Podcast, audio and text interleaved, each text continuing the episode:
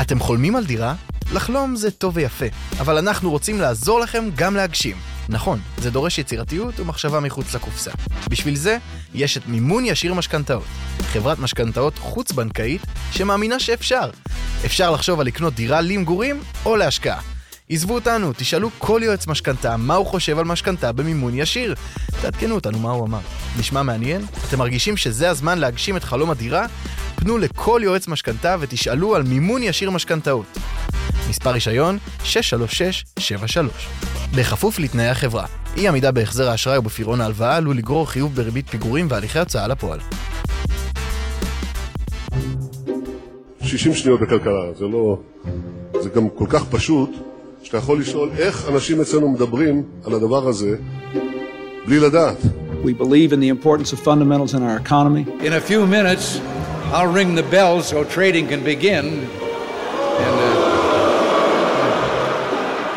השור והדוב, עם גת מגידו, מבית אול אין, הבית של הפודקאסטים. שלום לכולם. בפרקים הקודמים צללנו לתולדות הכסף, דרך המשברים הפיננסיים הגדולים של השניים וחצי העשורים האחרונים ועד הלום. ובינתיים, בשקט בשקט, או ברעש ברעש, בחודשיים האחרונים, המערכת הבנקאית בארצות הברית מייצרת לא מעט בלאגן.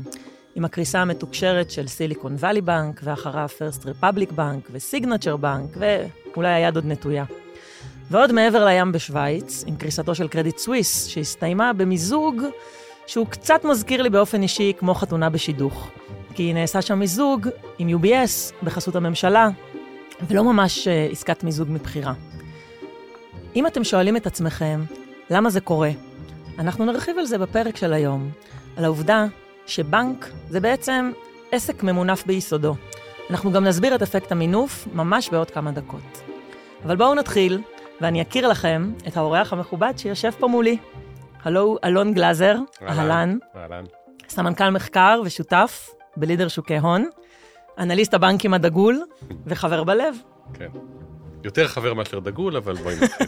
זורמת. אלון, בוא נקפוץ למים. אתה יודע, אנשים עלולים לטעות ולחשוב שיש להם מושג מה זה בנק. ועל פניו לכולנו יש חשבון בבנק, אי שם מגיל 16 פחות או יותר. אנחנו מפקידים בחשבון ולעיתים לווים ממנו, ובגדול חושבים שאנחנו מבינים את המודל העסקי. אבל המציאות מורכבת הרבה יותר. אז בוא, בוא נתחיל בשאלה הבסיסית ביותר. מה זה בעצם בנק? אז דווקא בעיניי, מה שאנחנו חושבים זה בנק. כלומר, בנק אה, נמצא פה כדי לקחת את הפקדונות שלנו, להחזיק אותם, לשמור עליהם, שנרגיש בטוחים איתם, זה מאוד מאוד חשוב. נדבר על זה עוד בהמשך, כי הביטחון והאמון שיש לנו בבנקים הוא סופר חשוב. ובמקביל עם הכסף הזה שאנחנו מפקידים, הבנק לוקח אותו, נותן הלוואות, או אם הוא לא נותן הלוואות, הוא קונה ניירות ערך, גם בזה נתקלנו בחודשים האחרונים. זה בעצם מה שבנק עושה עם הכסף. אה, חשוב מאוד למערכת הפיננסית. אה, אם נלך להיסטוריה ארוכה, עד שלא היו בנקים, הכל עבד הרבה יותר מסובך, החליפו כבשים בסחורות, והעובדה שנוצר כסף ואיתו בנקים שמאפשרים את הסדר הכלכלי הזה, חיוני מאוד לכלכלה. החשיבות של בנקים, בין אם אנחנו מדברים על הבנק המרכזי שמנהל את הכל, לבנקים עצמם, סופר חשוב. Uh, הידע שלנו, שהכסף שלנו, אנחנו לא צריכים לישון עליו, אלא אפשר לשים אותו איפשהו, קריטי, ולכן החשיבות של בנקים לכלכלה, כדי שהכלכלה תפעל, מאוד חשובה.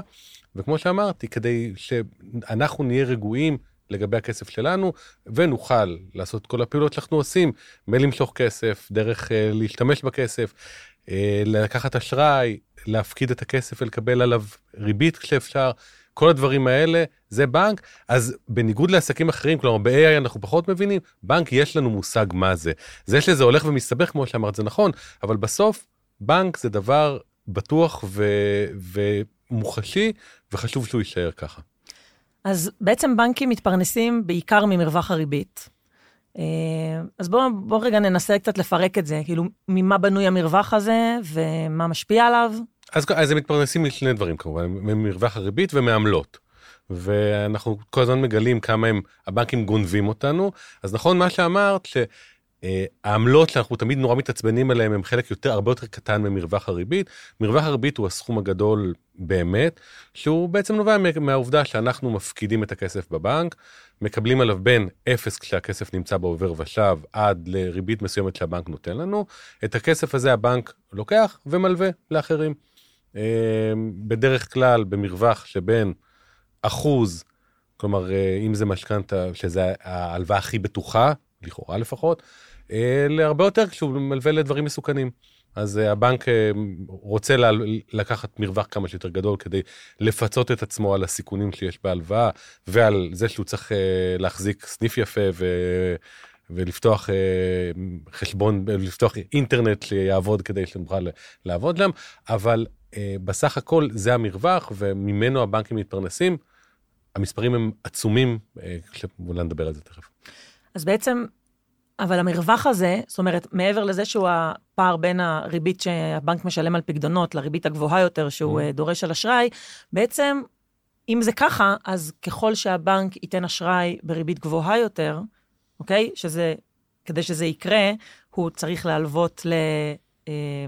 חברות או פרטיים ברמת סיכון יותר גבוהה, הוא בעצם יגדיל לעצמו את, מרווח, את, את אותו מרווח ריבית. יש לו, אז בעצם יש לו מוטיבציה לזה? מה גורם לו, מה, מה האיזונים והבלמים בתוך המערכת הזו?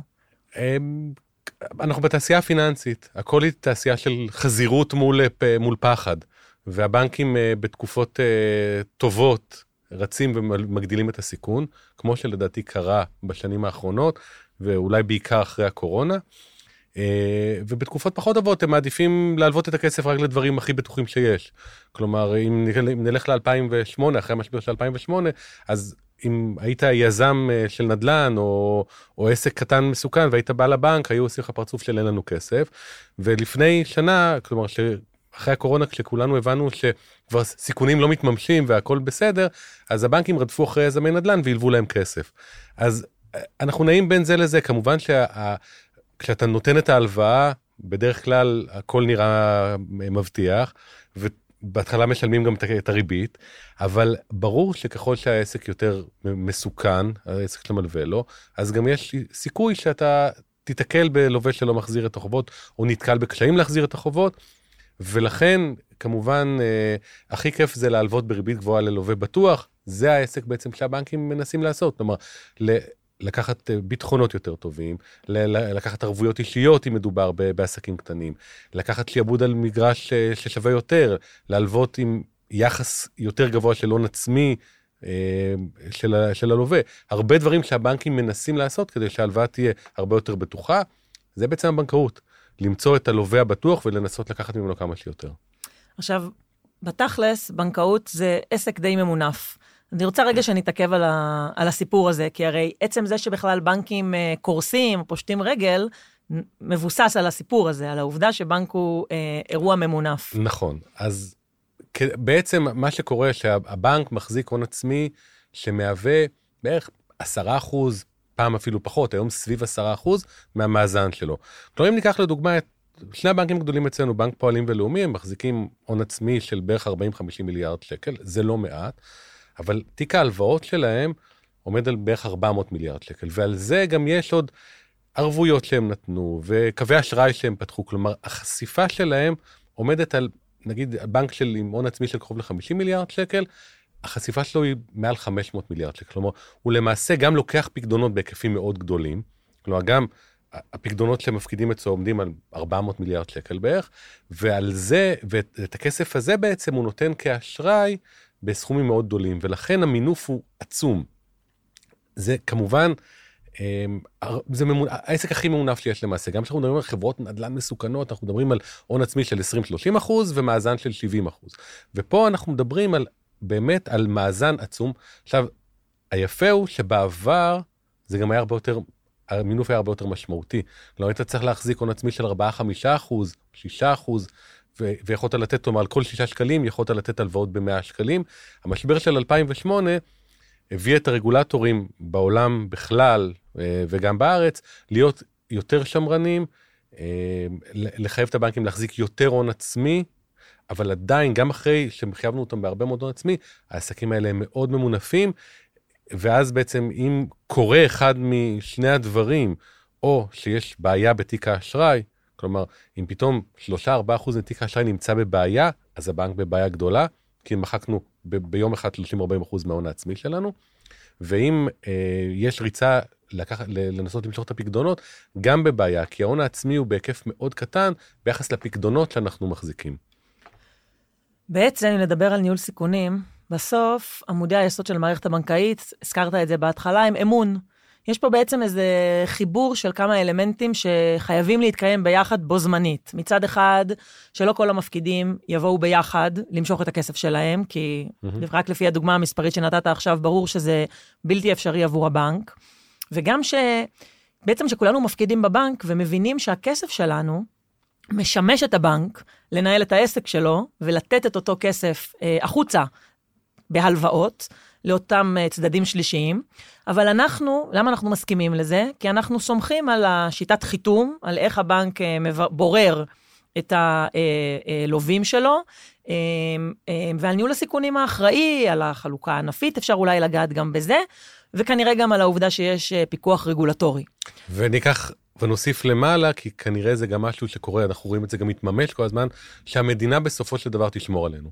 כלומר, שביום פקודה המדינה תבוא ותגיד, אוקיי, הסתבכנו, נפלנו, אני אחלץ אתכם. הפקדונות שלכם בטוחים עדיין. זה נמצא, בעצם אנחנו באיזה מין משולש של uh, אחד, של מדינה שעומדת מעלינו, אחרי איזה רגולציה ששומרת ובודקת כל הזמן שהדברים קורים, והדבר השלישי זה שהבנק אחראי ופועל כמו שצריך. אז נגענו בסיכון הזה של ריצה אל הבנק.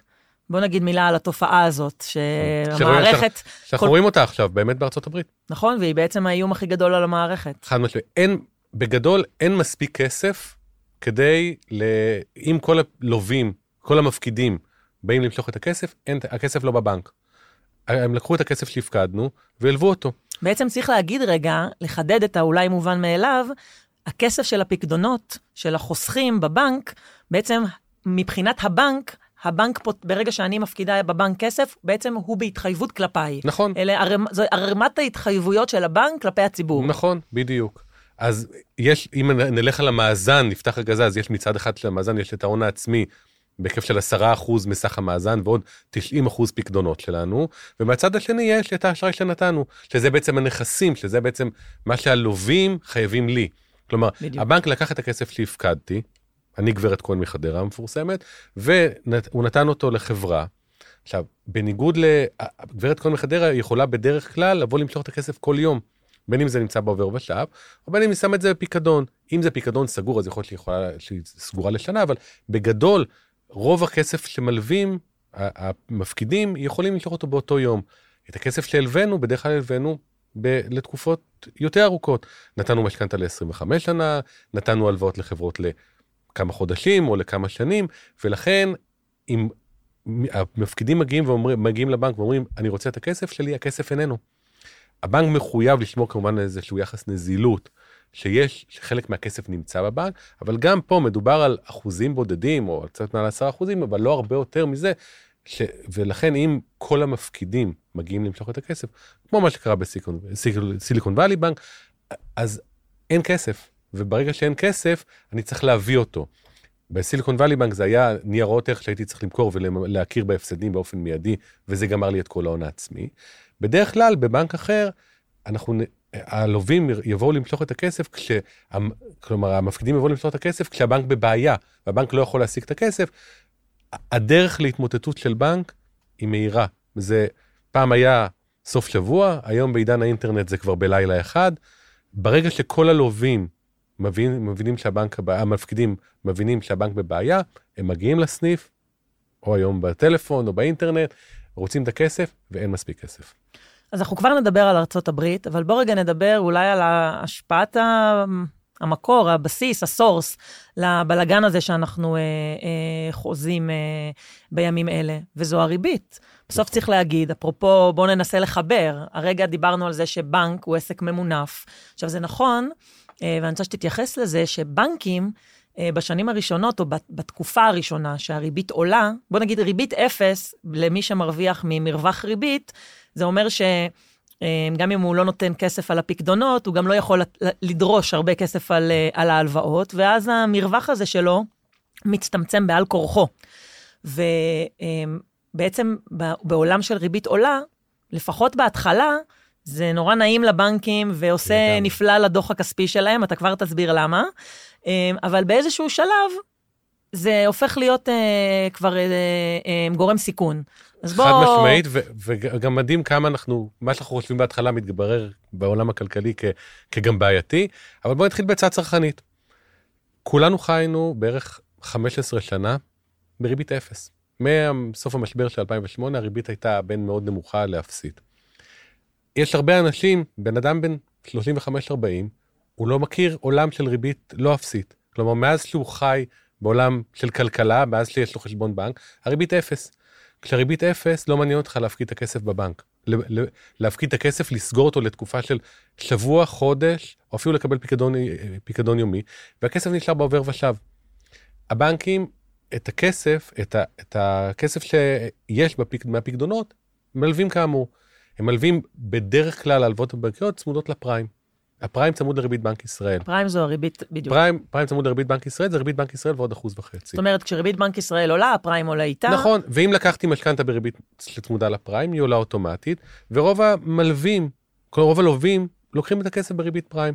ואם לקחתי, קניתי אוטו, והלוויתי וקניתי אותו בריבית של פריים פלוס חצי אחוז, כשהריבית הייתה 0.1, שילמתי עליו 2.1 אחוז, וכשהריבית היום היא סביב 5 אחוז, אני משלם עליו מעל 7 אחוז.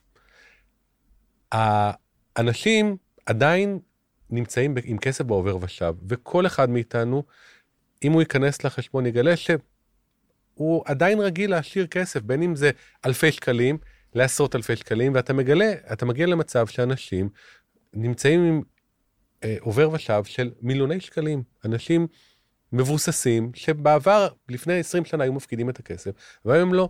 ואם אנחנו מחזיקים סכום של 100 אלף שקל, שהוא נמצא בעובר ושב, ואנחנו יכולים עכשיו לקבל עליו ריבית של 4, 5, 6 אחוז, זה 4,000-5,000 שקל לשנה, זה המון כסף. אז העצה הצרכנית העצה שלנו... הצרכנית, תבדקו מה יש לכם, תפקידו את הכסף. בין אם זה בריבית יומית, שמקבלים עליה אחוזים בודדים יותר נמוכים, להלוואות לשנה שמקבלים עליהם פקדונות. 4, 5, 6 אחוז אה, פקדונות. זה פשוט, אנחנו, אנחנו משאירים המון כסף לבנק, וזה באמת מה שקרה. סתם לשים את המספרים, ב, ב, לפני שהתחילו לעלות הריבית, היה מעל, מעל 600 מיליארד שקל כסף של הפקדונות שלנו, שזה בערך 40 אחוז מהפקדונות, ב- בפקדונות שאינם נושאים ריבית. למרות שהריבית עלתה, בסוף השנה אנחנו על סביב 500 וקצת מיליארד שקל. כלומר, זה מטורף. עדיין מעל 500 מיליארד שקל נמצאים בבנק. עכשיו, בואו נעשה את החישוב. בלי ריבית. בלי ריבית. כל אחוז מ-500 מיליארד שקל זה 5 מיליארד שקל שהבנקים מרוויחים. כלומר, אם אנחנו מדברים על 4-5 אחוז שהריבית עלתה ועדיין 500 מיליארד שקל, הבנקים מרוויחים בגלל הניהול הלא חכם שלנו עוד 20 מיליארד שקל בשנה. וזו זה הי- הכל. היום פעולה ממש פשוטה. נכנסים לאפליקציה, הולכים לפקדונות. גם על זה יש עצה אה. צרכנית. אל תלכו לאפליקציה, כי באפליקציה הם מקבלים את המינימום, את הריבית התעריפית, את התעריפון של הבנק. להתקשר לעשות משא ומתן. להתקשר לעשות משא ומתן. אם אתם גם יכולים לעשות את הבדיקה בבנק אחר, זה יעזור, גם אם לא תעברו בנק, זה יעזור למשא ומתן מול הבנק שלכם. הפערים הם מטורפים, כלומר, אתם מתחילים בבנק והוא אומר לכם, אני יכול לתת לך 2% ואתה גומר ב-4.5%. אז זה הזמן לעשות טלפון ולגרום, כלומר, נכון שכולם רוצים שהמדינה תחייב את הבנקים לתת אה, ריבית על, הפק, על הפקדונות, בואו נהיה אנחנו צרכנים טובים, זה המון כסף שאנחנו משאירים לבנקים. עכשיו, כמו שאמרת, גן עדן לבנקים, הם הרוויחו המון כסף. שני הרבעונים האחרונים של 2022 היו מדהימים. אני מניח שגם הרבעון הראשון והשני של 2023 יהיו נורא מאוד טובים, אבל עכשיו מגיעות הבעיות. כי בריבית אה, עולה קורים בעצם שני דברים. אחד, תיק אגרות החוב שהבנקים מחזיקים, הבנקים בעצם, כמו שאמרנו, מחזיקים מול הפקדונות שלנו, הם גם קונים אגרות חוב, בעצם מלווים לחברות, למעשה, אבל באמצעות אגרות חוב. הם בעצם, חלק מהכסף הולך להלוות אותו החוצה, ל- נכון. וחלק מהכסף מוש... בעצם הולך לתיק השקעות נכון. של ש- הבנק. שהתיק השקעות הוא בעצם, כלומר, אני- הבנק צריך להחליט אם בכסף של הפקדונות של גברת כהן, הוא נותן אשראי ישיר לחברה, או קונה איגרת חוב של לפעמים אותה חברה, או של מדינה, כדי בעצם למקסם את הרווח שלו. כש... כשהריבית עולה, אז אגרות החוב יורדות. כי בסופו של דבר, אם קניתי איגרת חוב שנתנה אחוז, והיום היא נותנת כבר חמישה או שישה אחוז, בעצם הפסדתי בתחילת הדרך, ועכשיו הבנקים אה, נאלצו להכיר בהפסדים על חלק מניירות ערך שלהם, זה מה שקרה בארצות הברית בחלק מהבנקים שקרסו. והדבר אה, בעצם השני הוא שהסיכון עולה. כלומר... הסיכון ו... המשקי. הסיכון, הסיכון המשקי, הסיכון של הלוואה, כשהלוויתי ל... לחברת, אה, לחברה יזמית, לעסק קטן, כשהוא צריך להחזיר ריבית של אחוז או שניים בשנה, יותר קל לו. כשהוא צריך להחזיר 7 או 8 אחוז, הרבה יותר קשה לו. אנחנו מתחילים לראות את זה. אנחנו מתחילים לראות את הסיכון עולה. איכשהו בארצות הברית הדברים יוצאים החוצה יותר מהר והסיכון שם כבר טיפה יותר מתממש, אבל גם אצלנו, שלא יהיה ספק, כשהמשק עובד בריבית של 5-6 אחוז, וכשבנק ישראל מדבר על לצנן את המשק, לצנן את המשק זה אומר שיותר קשה, יותר קשה לקחת הלוואות, הרבה יותר קשה להחזיר הלוואות, ואנחנו נראה, אני חושב שזה בלתי נמנע, חברות, עסקים, שלא יצליחו להחזיר את כל ההלוואות לבנקים, יהיו עסקים שיפשטו את הרגל, לווי המשכנתאות שאנחנו מדברים עליהם, פתאום להחזיר אה, משכנתה בריבית של 7% יותר קשה מ-2%. ואנחנו נראה קשיים שהולכים ונערמים, וזאת השאלה הגדולה, כמה הבנקים אה, נמצאים בסכנה לפגיעה. אז בהתחלה מרוויחים המון, ואז בעצם קורים שני דברים. אחד, מקשיבים לעצות הצרכניות, ובסוף הר השקלים הזה של ה-500 מיליארד שקל יעבור ברובו לאפיקים אחרים, לפקדונות או ידרו... לקרנות כספיות. נכון, אנחנו רואים או יציאה לכספיות, או באמת אה, איזשהו תהליך מאוד הדרגתי ואיטי. זאת אומרת, איטי... בעיקר הלקוחות עם הכסף הגדול כנראה מקבלים את הטלפון מהבנק ומציעים להם פקדונות בריביות אה, מאוד מרשימות. נכון, וגם הם לא תמיד, וגם הם לא... אנחנו צרכנים פיננסיים נוראים כולנו, ולכן זה קורה מאוד לאט. אה, והדבר השני, אז, אז ההכנסות המימון, ה-20 המיליארד שקלים האלה, ילכו ויתקזזו ויופחתו, כן. ומהצד השני, הצהרות יגיעו. כמה הגדולות יהיו? שאלה נהדרת. אני היום בצד היותר פסימי, כלומר, אני חושב שאנחנו בדרך לצרות, וזה, אם דיברנו על ניהול הסיכונים, אה, בדרך כלל אחרי המון שנים שלא, שאין הפרשות להפסדי אשראי, כלומר שכל האשראי חוזר, וכל מי שלקח אשראי יכול לגייס אותו במקום אחר. אה, וקמו חברות למימון חוץ-בנקאי שאפשרו לך לקחת אשראי גם אם היית בבעיות. אני חושב שאנחנו, בד... שאם ראינו מה קרה בתיק האשראי של הבנקים, אז אחרי שנים, אחרי המשבר של 2000, בדרך כלל מה שקורה, כמו תמיד, אחרי משבר כולנו נזהרים מלבן, וכשאנחנו 15 שנה אחריו, כולם אופטימיים לגמרי, וזה מה שקרה ב... בעיקר בשלוש שנים האחרונות. הבנקים פשוט איבדו את, ה, אה, את הברקסים, אפשר להגיד, ונתנו אשראי כמעט לכל מי שרצה. וכשנותנים אשראי כמעט לכל מי שרוצה, אתה גם מגדיל את הסיכון של האשראי. מה שנקרא, החורים במסננת גדלים, קל יותר לעבור בה. לגמרי. אתה יודע, אם אנחנו ככה, מצד אחד הראינו, דיברנו על זה שבנק הוא עסק ממונף, ואת ה... ההשפעה של הריבית עליו. אז בעצם אם רגע נחבר את זה בכלל לסייקל הכלכלי, כי כל הדברים שנגעת בהם עכשיו, שקורים, אה, אותה האטה, אותו קושי לקחת אשראי, או אפילו תיאבון נמוך יותר, גם לקחת אותו וגם mm. מצד הבנק לתת אותו. בעצם, זו, אלה בדיוק הפעולות שמתרחשות ב, ב, בסייקל של האטה כלכלית, והן לגמרי התוצאה שאליה מכוונים הבנקים המרכזיים, כשהם פועלים להעלות את הריבית כדי לטפל באותה בעיית אינפ... אינפלציה. ובואי נלך צעד אחד אחורה. הרי מה הבנקים המרכזיים עשו לפ... כדי ל... לתמוך במשקים, בין אם אחרי המשבר של 2008, ובעיקר בתקופת הקורונה, כלומר, מה שקרה בקורונה, הכלכלה עצרה בברקס. ואז המדינות עשו בעצם שני דברים. אחד, הורידו את הריבית לאפס, עוד היא הייתה על קצת מעל, אבל כן. ישר לאפס, כדי שכולם ירוצו לקחת אשראי מהבנקים. ודבר שני, שפכה כסף. נכון. אומרים, פיזרה כסף, מסוקים אוהבים להגיד את זה. נכון. היא שפכה כסף על הכלכלה, היא נתנה כסף לאנשים. והפעם הוא הגיע בדיוק למשקי הבית, שזה... לכולה, ה... לאנשים ולחברות. נכון. ואז קרו בעצם שני דברים. אחד, אנשים לא הוציאו כסף כי הם ישבו בבית וכל מה שהם יכלו להוציא זה קצת הזמנות באמזון. והדבר, ו, וחסכו כסף. והדבר השני, אה, גם הבנקים קיבלו כסף. כולם קיבלו כסף, וכשהשתחררנו מהקורונה אז יצאנו כמו עדר של עטנו על, על כל מה שאפשר, קנינו דירות ונכסים ונסענו לחו"ל והכל זה, והכל באשראי והכל זה, ו, ו, ובסוף חוקי הכלכלה עובדים וזה מייצר אינפלציה. ובעצם הרצון של המדינות להציל את העולם כשפרצה הקורונה, הפך את זה שכולנו נעשינו עוד יותר ממונפים, עוד יותר צרכניים, ו- וזה ייצר פתאום אינפלציה שהתפרצה בבום, ועכשיו מנסים להחזיר קצת את הסוסים לרובות, וזה מסובך, כי כאילו אי אפשר לעשות את זה בלי גם לפגוע ב... אה, בחלק מה, מהאנשים. נכון, ומה שאני רוצה איפשהו אולי אה, להדגיש או, או לחדד זה שכל מה שקורה עכשיו, זה המסלול. זאת אומרת, כדי כן. לקרר, צריך לעבור דרך הדבר הזה, העלאת הריבית, שגורמת נכון. לזה שעלות ההון ועלות האשראי מתייקרות. ולצד העובדה שיש סביבה אינפלציונית, אז לעס, לכל עסק, ההוצאות שלו גדולות יותר, בין אם זה על כוח אדם ובין אם זה על חשמל או על חומרי גלם. והכל בעצם אה, אה, משתרשר, הרווחיות של החברות נש, נשחקת, לגמרי. הסנטימנט של המשקיעים מתקרר, ואנחנו באמת בהקשר, זרקנו פה כבר כמה פעמים אה, אה, את הסיפור של הבנקים בארצות הברית, אז בעצם ה, ה, ה, האינסטינקט של המערכת הבנקאית בכזו סיטואציה, זה באמת להוריד סיכונים. גם לגמרי. בזה קצת נגעת, כשהכול everybody is happy, אז הם רק רוצים לחלק אשראי. לגמרי.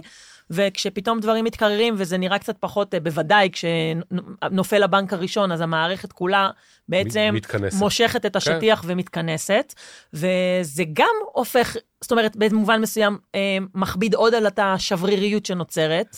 לגמרי, זה, זה בעצם... זה, זה ממש זה, כזה זה... דומינו של דבר מוביל לדבר, שהם כולם המסלול של העלינו את הריבית. לגמרי, שבעצם... שני דברים בעצם שקורים, אם ניקח חברה, אז כמו שאמרת, גם יותר רע, הקונים לא באים, ניקח עסק, כן. עסק קטן, הקונים לא באים, יותר יקר לי השכר עבודה, והמימון הרבה יותר יקר. כלומר, הכל ביחד. ואז, ו- ואם לקחתי הלוואה לפני, להקים עסק, לקחתי הלוואה להקים עסק לפני שנה, לקחתי מיליון שקל מהבנק, שילמתי עליו פריים פלוס אחוז או שניים, זה היה לכאורה... מעט מאוד. מעט מאוד, 2-3 אחוז, וה-2-3 אחוז היו הופכים היום ל-7-8 אחוז. ואני מוכר פחות, וזה בעצם מה שקורה. עכשיו, מה שאולי עצוב לנו כעסקים, בנק, הבנקים המרכזיים בעצם אומרים, אנחנו רוצים את זה. הפחד הכי גדול שלנו זה אינפלציה, ועד שלא נהרוג את האינפלציה, אנחנו מבינים שאתם תסבלו, אתם תסבלו. והשווקים אה, נורא רוצים להיות אופטימיים ותמיד אומרים, הנה כבר מורידים את הריבית. אני חושב שבינתיים לא. אני חושב שבינתיים הבנקים המרכזיים אומרים, הנה כבר דיברנו על הנה מורידים רבע אחוז, ופתאום הגיע עוד איזה נתון רע שה- שהמשק ממשיך uh, לצמוח ויש בשוק עבודה עדיין טוב, וממשיכים לעלות עוד את הריבית. כלומר, הבנקים המרכזיים הכי מפחדים מאינפלציה, והם מוכנים uh, לספוג את המחיר של קצת האטה כלכלית, שהמחירי נדל"ן קצת ירדו, שהחברות לא ישתוללו, שלא, יהיו, שלא יגזימו ב, ב, בצ, בצמיחה, ולכן זו התקופה שאנחנו נמצאים בה. אני לא רואה, כלומר, ולכן כולם מדברים על המיתון שמגיע, גם אם עוד לא, אנחנו עוד לא מרגישים אותו ממש. בעצם אה, ראינו גם כש... אה, בוא נגיד רגע מילה על סיליקון וואלי בנק כקוריוז, כי הוא מה... הסיפור היותר מפורסם פה בזירה המקומית, כדי שגם מי שפחות מכיר יהיה איתנו. אה, בעצם בנק שנותן, נת... זה הבנק הראשון בתקופה האחרונה mm-hmm. שקרס, בנק שמאוד ממוקד בנישה של הייטק וסטארט-אפים, ובעצם תחום שמאוד מאוד פרח. בשנים של אה, פוסט הקורונה, המון חברות וסטארט-אפים שגייסו באמת ארגזים של mm-hmm. כסף, וזה בנק שהיה מאוד מקובל אה, ללכת להפקיד בו את הכסף הזה. אה, דווקא בבנק הזה, העסק שלה לתת אשראי היה הרבה יותר בשוליים, כי נכון. הם... כי חברות, כי חברות הייטק לא, לא צרכניות אשראי. בדיוק. אז הם כן נתנו קצת קווי אשראי, אבל זה היה בשוליים, אז מה בעצם הם עשו עם מירב הכסף, ובואו נגיע מפה לבעצם מה, מה קרה שם. אז האמת, יש פה בגדול זה סיפור של הכל, של כל מה שאנחנו מדברים, על, דיברנו על החזירות ועל זה, הם לקחו את הכסף, הפקדונות שהיו בהיקפים לא גבוהים מאוד, צמחו מאוד כי השווקים היו בטירוף מוחלט, וכל חברת הייטק שרק היה לה רעיון גייסה המון כסף, קיבלה המון כסף, הלכה והפקידה אותו בבנק. הבנק פתאום מתיק של, של מעט כסף נשאר, היה עם עם לדעתי 200 מיליארד שקל של... כן, זה עלה מ-70 מיליארד ל-210 או משהו כזה. כן. לא היה לו למי להלוות את הכסף, הוא הלך וקנה ניירות ערך, הוא קנה אגרות חוב, הוא בעצם הלווה את הכסף, ובאופן מצחיק, חלק גדול מהכסף הוא הלווה לממשלת ארה"ב. שזה, שזה בעצם... לכאורה הכי בטוח שיש. בדיוק, עשה השקעה סולידית, לא קפץ מעל הפופיק. אבל, כמו שאמרנו, בסוף יושב מנהל כספים בבנק, או מנכ"ל של בנק, ואומר, בוא ננסה להרוויח עוד קצת יותר. הפקדונות ממשיכים להגיע, כי כל הזמן מנפיקים פה חברות הייטק, אז ימשיכו לזרום עוד ועוד פקדונות. בוא לא נקנה אגרות, והרי אנחנו יודעים שאת הפקדונות אפשר לבוא לקחת כל יום, אבל בוא נקנה אגרות חוב ב... מח"מ קצת יותר ארוך, עם, עם משך חיים של חמש שנים. למה? כי על איגרת חוב של חמש שנים מרוויחים יותר מאשר על איגרת חוב של חודש. ואז צריך בעצם רגע לחדד כאן, זה אומר שיש מצד אחד כסף בפקדונות שהסטארט-אפ או היזם בכל רגע יכול לבוא למשוך, אבל בצד השני, אמ, הנכס שהבנק הלך והשקיע בו, משך החיים שלו ארוך יותר. נכון, הוא, הוא גם, גם אותו אפשר למכור כל יום, אבל כשראינו את עליית הריבית, ההפסדים היו יותר גדולים, ולכן הבנק רשם הוא עדיין יודע שבסוף התקופה, בסוף החמש שנים, הוא יקבל את, הכ... את כל הכסף. אבל בינתיים, איגרת חוב שהוא קנה ב-100 נסחרת היום ב-95. כלומר, הוא הפסיד 5, 6, 7 אחוז על איגרת החוב. הוא בעצם לא ניהל את הרגישות הנזילותית נכון. של, של צד הנכסים מול צד ההתחייבויות שלו. ושוב אני אומר, בסופו של דבר, מהסיבה הטריוויאלית, שהוא רצה להרוויח טיפה יותר, שהוא הרגיש נורא בטוח עם הפקדונות, אף אחד לא יבוא לקחת את הכסף. וכמובן שבצד השני, אני יכול להרוויח עוד קצת, אז למה לא להרוויח עוד קצת? אני הרי יודע פיננסים יותר מכולם. וכולם היו קצת שאננים, קצת חזירים, האמינו שהכסף יבוא. ואז מה שקרה, שהעלייה של הריבית, הרי באה וגם פגעה בכל הגיוסים בחברות הייטק. חברות הייטק, במקום להביא עוד פקדונות לבנקים, חברות הפסיקו לגייס, והתחילו למשוך את הפקדונות. בהתחלה סתם לשלם משכורות, כי צריך ל... לתפעל את העסק, ואז התחילו את הפקדונות, ואז הבינו שמול הפקדונות אנחנו נמצאים מול הפסד שנמצא, ש, אה, שאם נחכה חמש שנים הוא, הוא לא יתממש, אבל אם באים למשוך את הפקדונות היום הוא יתממש. ומפה ושם עברו, כמו שאמרנו, עוד 24 שעות, וכולם הבינו שהבנק הזה בבעיה, רצו למשוך את הפקדונות, לבנק אין כסף לשלם על הפקדונות, והוא פשט את הרגל. ואז נכנסה אה, לעניינים אה, קרן אה, ביטוח הפקדונות. מה שנקרא FDIC, mm-hmm. ובמקור זה אמור לתת uh, כיסוי של 250 אלף דולר ל, לראש, למפקיד. כן. Um, אבל בפועל הם uh, נתנו ביטוח, נתנו כיסוי um, לכל הפקדונות. נכון, למה? אז בואו נחזור ל- לאמון ולמצב. בואו נחשוב, אני, יש לי חשבון, ב- חשבון בנק, ב- יש לנו חמישה בנקים גדולים שהם מנהלים את רוב הכסף, חשבון באחד הבנקים. בנק קטן, או הבנק החמישי או הרביעי בגודל שלו, אפילו בנק עוד יותר קטן, פשט את הרגל, והבנו שבעלי הפקדונות לא קיבלו כסף. אני, אם יש לי חשבון בבנק פועלים ולאומי, יש סיכוי טוב שלמחרת בבוקר, אני הולך לבנק ומושך את הכסף. אני רוצה להיות הראשון שמושך את הכסף. אם יש בעיות, שאחרים ייתקלו בבעיות, אז אני, עד שיגמר המשבר, אני אשן על הכסף, אני אשים אותו מתחת לכרית ואשן עליו. וזה הפחד בסופ, בסופו של דבר, שבנק קטן יכול לזעזע את המערכת. והרצון של הרגולטור של, של הבנק המרכזי הוא להגיד לכולם, חבר'ה, תשנו בשקט, גם אם הבנק, גם אם בנקים פושטים את הרגל, אני מחזיר את הכסף לכולם. בעצם המסר של, שבעצם אולי צריך אה, אה, לצאת איתו מהדבר הזה, זה שמבחינת הפדרל ריזרב, זה לא כזה סיפור שבנק קטן, או בנק אזורי, או בנק נישתי בארצות הברית נופל, כל עוד באמת אה, המפקידים מקבלים את, ה, את הכסף שלהם. כן, אבל זה, ו... זה נחמד ב, ב, ב, בקונספט, אבל מי משלם בסוף? אנחנו משלמים, כלומר, אזרחי ארה"ב, אנחנו נשלם על, על אם בנקים בארץ יהיו, זה בסוף לא ממציאים, אם בנק קרס כי הוא הפסיד המון כסף, מי שמביא את הכסף זה משלם המיסים. ואפשר לעשות את זה בבנקים קטנים, בבנקים אזוריים קטנים. הפחד הרי של הרגולטור שזה יגיע לבנקים הגדולים. יש את המושג שנטמע ב-2008, בנק גדול מדי בשביל ליפול, אז uh, הבנקים הגדולים הם גדולים מדי בשביל ליפול. ראינו שלימן בראדרס אחד שבר את כל המערכת הפיננסית, וכל מה שעוסקים הבנקים המרכזיים, זה בחשיבה איך אנחנו מונעים מבנקים גדולים מאוד בשביל ליפול. כי אם אה, אה, הוא יכול לעמוד ב... ראינו, אפרופו, בשוויץ, מה שיצאנו מגדרנו, הממשלה תמכה, הביאו את UBS בכוח לחתונה הזאת. ראינו באמת מה קורה כשבנק גדול בסכנה, אה, אם קרדיט סוויס נופל, זה מסכן את המערכת הפיננסית העולמית. כי כל הבנקים תלויים אחד בשני ומלווים אחד לשני ופתוחים אחד מול השני, ולכן החשש הגדול של כולם הוא מהבנקים הגדולים. כבר היום הבנקים הגדולים, גם אצלנו, מחזיקים יותר הון עצמי אה, כדי להיות יותר בטוחים, אה, אבל הסכנה היא גדולה, ולכן ה- ה- לבנק המרכזי אין בעיה להציל את הבנקים האזוריים הקטנים כדי להציל את המערכת. ברגע שיש משבר גדול, אנחנו עלולים להיות בבעיה גדולה, ולזה אין ממש פתרונות. כלומר, אין פתרונות ללכת ולהציל את... אה, כלומר, אם אצלנו שלושה, שניים או שלושה בנקים גדולים ייכנסו לבעיה, אין מספיק כסף בשביל באמת להציל אותם, ואנחנו עושים הכל כדי למנוע את ה... להגיע למקומות האלה. אז בוא באמת אה, לקראת סיום נגיד מילה על המערכת אה, הבנקאית בישראל. מערכת יחסית ריכוזית, חמישה בנקים גדולים, mm-hmm. זה נכון שיש עכשיו שחקנים דיגיטליים, אבל בפועל מערכת ריכוזית, טוב או רע בעיניך? זה טוב ליציבות של, כלומר, ברגע שיש בנק שמחזיק אחוז או שניים, אז הוא הרבה יותר חשוף.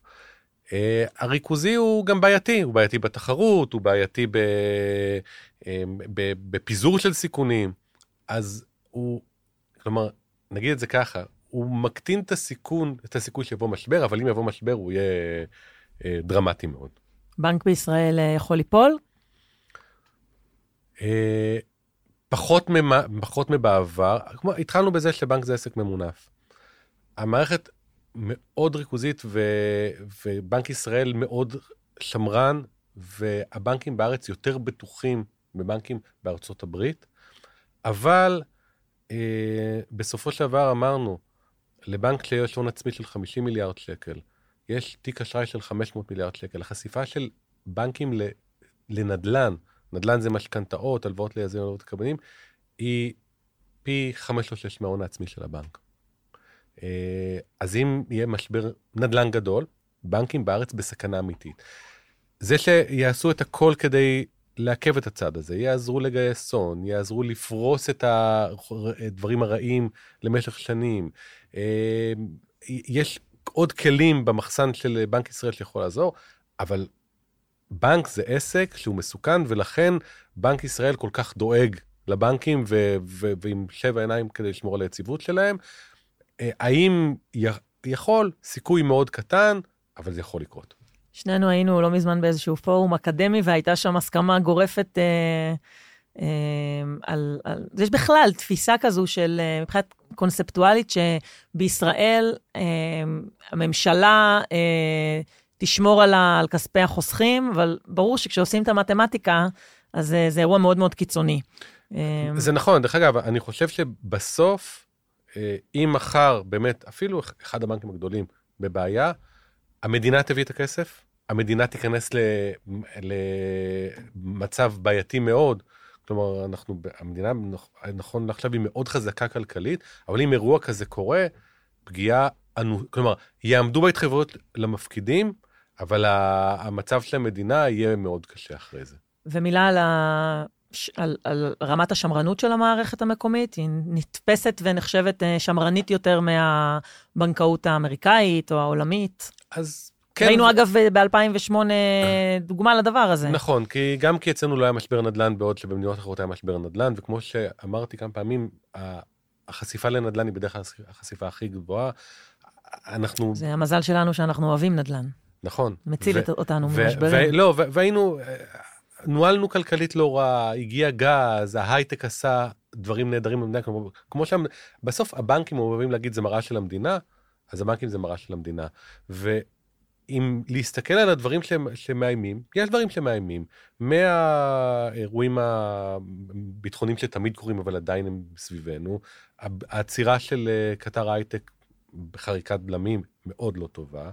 האירועים הפוליט... המש... הפוליטיים, משפטיים, כן. רפורמה משפטית, הפיכה משטרית, איך שנכנה את זה, איך שנרצה ככה את זה, אירוע רע מאוד, בין אם מהוצאת כסף, בין אם כסף שלא נכנס. כלומר, הרבה עננים מגיעים עכשיו למערכת הבנקאית שלנו, ששוב אני אומר, הסיכון הכי גדול זה אה, סיכון הנדל"ן, בעיקר אם אנחנו נראה, כמו שאנחנו רואים קצת בזמן האחרון, עצירה מוחלטת של עסקאות ורכישות עם האשראי שניתן, מכניס את המערכת שלנו לבעיות. נכון לעכשיו, הבעיות הן שבמקום שנרוויח המון, הבנקים ירוויחו פחות, אבל אם העננים האלה יביאו גם אה, עוד גשם ויגיעו עוד עננים, אז אנחנו... אז אם לפני שנתיים השמיים היו כחולים לגמרי, אז היום זה יותר מלחיץ. בעיקר, כמו שאמרתי, היום ברמת הרווחיות של המערכת, אני מקווה שלא ניקח את זה עוד לעוד צעד קדימה ברמת הסיכון. אלון, תודה רבה. שמחתי. אני מאוד מקווה שעשינו קצת סדר, ונשתמע בפעם הבאה. תודה.